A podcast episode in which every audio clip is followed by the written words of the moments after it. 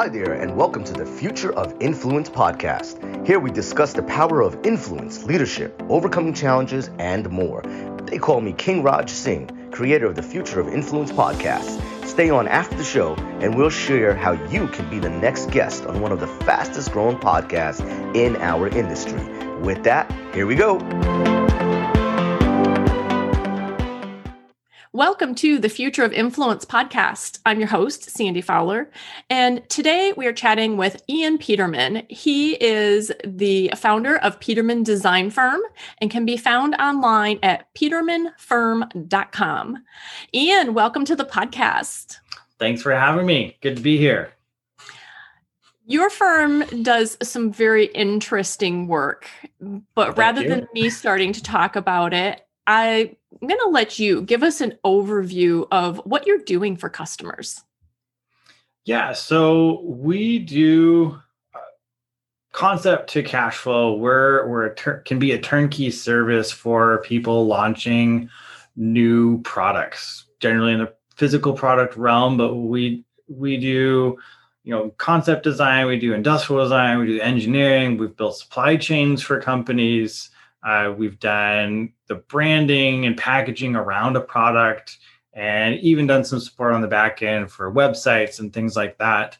Um, and so we do we do a lot of work with startups because we are the full package, and we also work with you know more established companies that are wanting to launch a new product or revamp a product line, even, and we're able to go in and add some creative perspective that is new to the company and and allows new creative solutions to be created. So, in there, it sounded like you have different levels of service that you provide that you can really dig in and be creating and doing everything, or you can move over to more of a consulting role. Is that correct?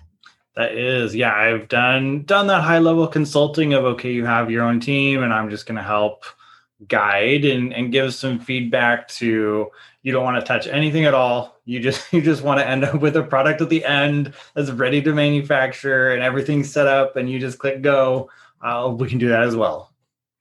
So that you can really shorten launch time for a startup. Oh absolutely. Yeah when when we're do handling everything at once we're able to layer things and instead of doing it one little piece at a time and slowly getting there we're able to kind of stack that in a lot of cases and cut down the time it takes to actually get to launch. And there's also just that time of figuring it out. You've there's done this repeatedly. You already you know the steps, you have many of your systems and processes in place already. You don't have to think it through, figure it out. I mean, not that there aren't many things to think through, but I think you would cut that down substantially just by having been through the process so many times. Oh, absolutely. And we've just last year we created or well publicly uh, published our actual internal product development process um, called the Peterman method it's just it's our internal steps that we take with every project. And yeah like you said we've we've done it enough times. We've kind of optimized it to what our team can do. And now we just we walk through those steps with every client if, if they need all the steps. So when you're working with clients you're helping them grow their business and grow their influence. What are your top strategies for doing that? Um well, from a product standpoint, one of the things that we really are kind of is just formulated in the last year or so is really helping companies to be more conscious and aware of all the impacts that their product makes. And so, you know, everybody leaves an impact and a legacy and and it's there whether you think about it or not. And so in order to help people create more of a positive impact or increase their influence and their ability to be seen by people is helping to launch products that have an actual story to them that are doing good in some way or improving this area because consumers are very aware of what companies and brands are doing. The the whole veil has been pulled back to the point where you can't just hide behind some greenwashing. If you want to be environmentally friendly you have to be environmentally friendly. You can't just say it.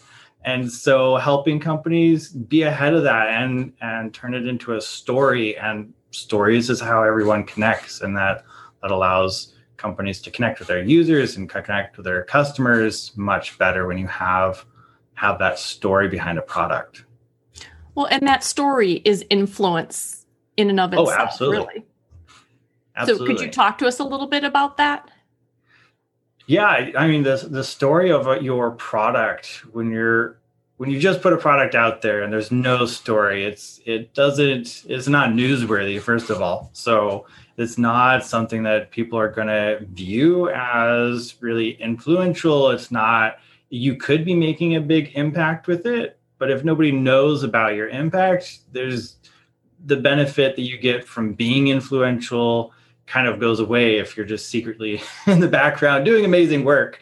Uh, and so being able to bring that story forward can can grow your influence. It grows grows the impact that you make because more people are, are aware of what you're doing. And, I, and this is part of why companies are so focused on like telling their mission. And that's why brands like Tom's shoes became so popular so quickly was because they told the story behind the shoe, behind their product, and that of course if you look at how influential and and known they are it works very well as long as you take the time to to do that. If you take the time to do it up front you can really make an impact a lot quicker and grow your influence and then be able to do more with that. You know the impact that in the Tom's shoes example they're able to make such an impact and and donate so much because more people were aware and pe- more people were able to purchase from them. And then it just feeds into this self-growing and self-perpetuating machine of more people are aware, more people like it, you're able to do more good, you're able to have more influence and be able to do more of what you actually set out to do. So as you were building the Peterman firm, what what do you see? How have you seen your influence grow through the time that you were building the firm and how did that impact your business? Mm. It's it's definitely grown through just connecting with more more people and being able to, as I help other people launch products, those people then telling telling other people, oh, we worked with we worked with Ian to launch our product, we worked with Ian to launch our brand, and as that's grown, I've been able to build connections with people that I would not have been able to network with or been introduced with if I hadn't been able to, you know, do some really good work and get get a small amount of influence, get certain people to to see what I'm doing and and now, you know, at, at this point I get requests from people who want to have me quoted for articles and things like that and that just would never have happened if I hadn't been working with clients and building the small reputation, right? Starting from a really small base and and growing that out. So it's it's absolutely impacted. It's part of how I'm here on this podcast and finding you guys is having having that influence and and the network. I mean, really, your network is your influence, and I think that's the strongest point. and something I've definitely learned through building this company is the networking the networking is worth it to get to get there and it's it pays off if, if you put the time in you mentioned that that's one of the lessons you've learned. I imagine you've learned many other lessons as you were going through this and and growing the company. What what were some of the challenges or or maybe the most difficult or the most interesting challenge that you've overcome in building the firm?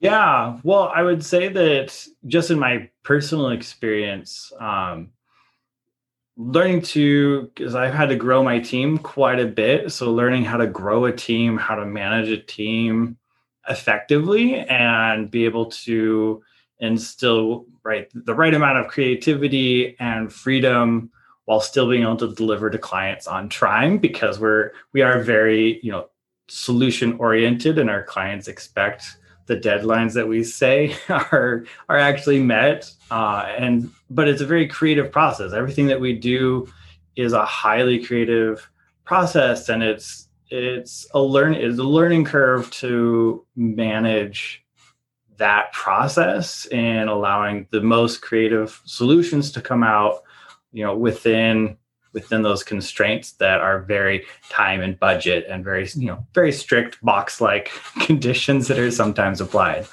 So it's been a definitely a learning curve with that. So are there lessons in there that you've been able to apply and to help your clients over similar hurdles?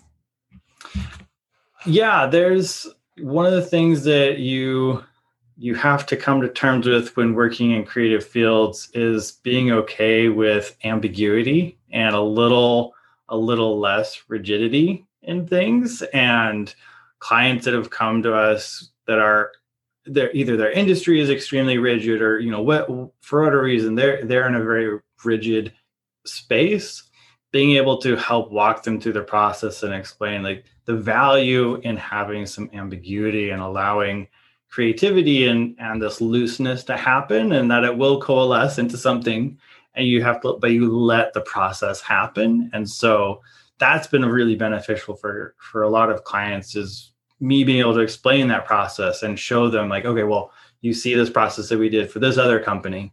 Well this was very fuzzy up until this point. And you can like we're gonna this is normal this happens and it's okay. And why helping them get through that because there's a lot of creative breakthroughs that require fuzziness in order to to get to. And not a, not every company works in that. A lot of companies work in a very rigid time money costs are all they're all tightly regulated in, internally and and they don't experience that side. But when you're trying to infuse creativity and new solutions or really branch into new areas you you have to hit that pocket of we're not 100% certain on things. There's there's some flexibility but it will it will become a, a really solid thing at the end of the process but you have to go through that phase first. And so being able to walk clients through that is is definitely beneficial and helps them helps ease their mind when they go through a process like this because it can be pretty pretty uh, nerve wracking if you're used to a very tight timeline and deadlines and everything's controlled very tightly to enter that that fuzzy space can be can be a little scary sometimes. Well it seems like that's a place where they're going to be relying on the trust that they have in you yes. which goes back Definitely to trust circles, exercise. Yeah it goes back to that well talking to people making introductions networking growing your it's your brand influence but it's the personal side of that yes. that doing all of that creates this great trust factor for you to be able to walk companies through. Yeah exactly. Your brand my brand has a certain level of trust but like you said it definitely comes down to the personal. Do i trust this individual to actually do do what is going to happen and, and produce what what needs needs to be done? So yeah it's kind of a two level thing well so you've spent these years building your business building this influence. How do you use that influence now in your industry? So now i use it primarily to really help clients you know move their development process and their products into what, what we were talking about earlier, a more conscious approach, looking at more ecologically friendly solutions, more socially friendly solutions, and really just trying to guide. As, as part of why I'm, I'm actually putting a book together right now that we were just started uh, announcing in creating this conscious design approach to building products and brands. And my goal with that really is to just help companies move into this space where instead of just looking at the bottom line and looking at really rigid processes is looking at what are all the impacts? What does your product impact? How how can we be aware of those things and improve them? And a lot of it is around helping companies build awareness of their own products impacts.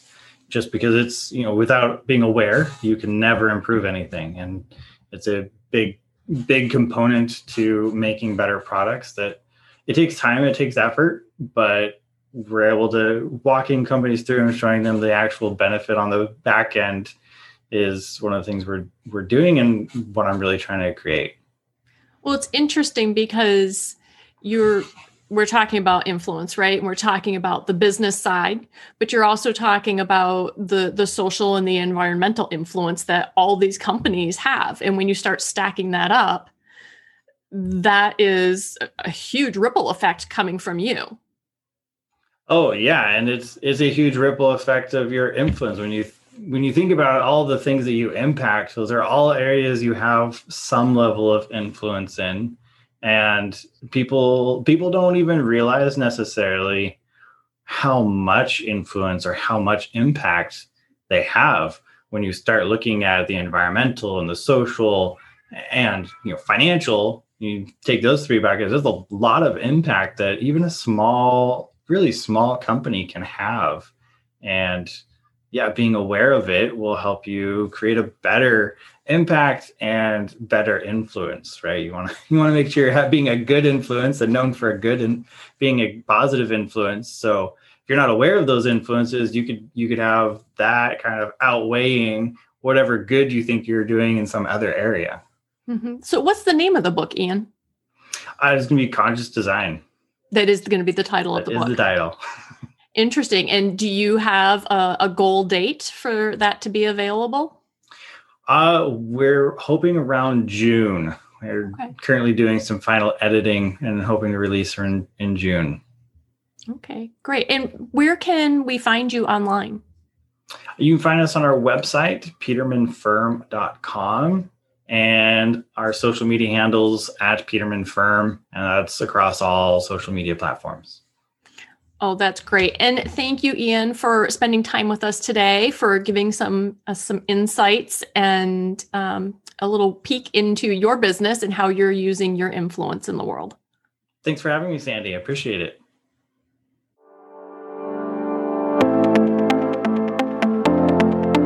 Thanks for listening to the Future of Influence podcast. If you're interested in sharing your story by being a guest on our show, please visit https colon slash slash kingrajsingh.com slash podcast slash apply to apply.